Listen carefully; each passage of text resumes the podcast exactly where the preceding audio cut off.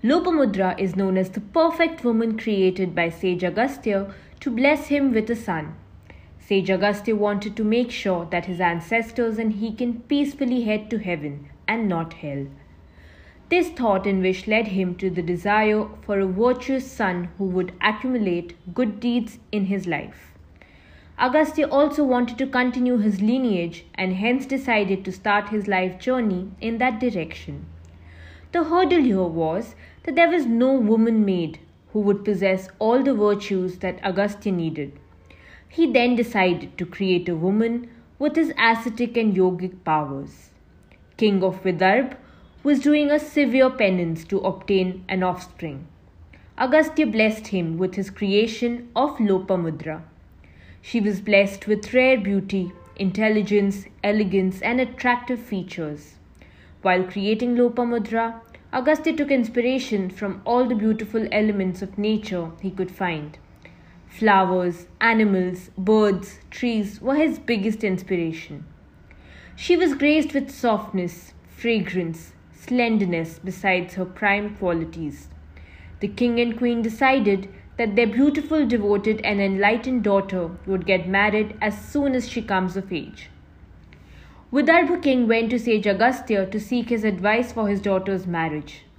Agastya suggested that since she was his creation and the aim of her creation was to bless him with a son, it is only right if she gets married to the sage Agastya. The king and queen were very surprised and taken aback by this suggestion.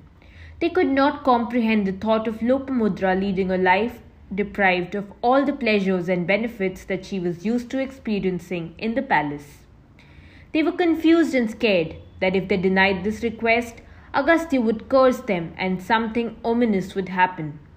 Seeing her parents' confusion, she decided to come forward and accept the offer of marrying Agastya. King of Vidarbha knew at the back of his mind that Lopamudra was inclined towards spiritual enlightenment and practices like penance, worship, and fasting. Her excellent character and discipline since childhood gave him the confidence that she will adjust to these new settings and live a life of happiness. However, the king requested Agastya to earn some money so that his daughter would not have to lead a life full of hardships. Lopamudra, also known as Varaprada and Kaushitaki, was a philosopher whose mention is seen in Vedic Indian literature. She was a Brahmavadini, someone who strives to achieve the highest amount of knowledge of Brahman.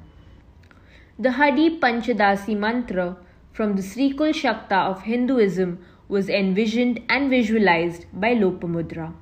She was a scholar herself and did some credible work for Rigveda. After her marriage with Agastya, she became tired of the difficulties in her life with him and demanded Agastya to explore his potential. She pushed him to find success and wealth in his life and give them a life of peace and happiness. While she wrote hymns in Rigveda, which speak in length about attention, love, affection, compassion, she was feeling a lack of all of these in her life and she started experiencing that through her hymns. When Agastya read these, he came to a realization of his duties as a husband. They eventually had a son who became a poet named Dridhasyu. Lopamudra also spread fame to Lalita Sahasranam along with her husband.